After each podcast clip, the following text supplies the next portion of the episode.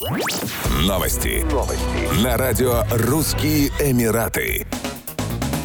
Российская компания «Промобот» поставит роботизированные кафе «Дуняша» в Объединенные Арабские Эмираты. Уже подписан контракт на поставку в Дубай пяти роботов. Разработка «Электронный кассир» внедряется в городах России и в эти дни обслуживает посетителей Петербургского международного экономического форума. Роботизированное кафе «Дуняша» состоит из человекоподобного робота-кассира, оборудования для выдачи кофе, мороженого и газированных напитков, а также двух рук манипуляторов. За час комплекс может обслужить до 60 клиентов. Внешность робота позаимствовала участвовали у «Миссис Пермь 2014» Дианы Габдулиной, что делает комплекс быстро окупаемым решением за счет привлечения внимания и, как следствие, дополнительного потока покупателей. Роботизированное кафе уже работает в Перми и скоро появится в Москве, Санкт-Петербурге, Нижнем Новгороде и других российских городах-миллионниках.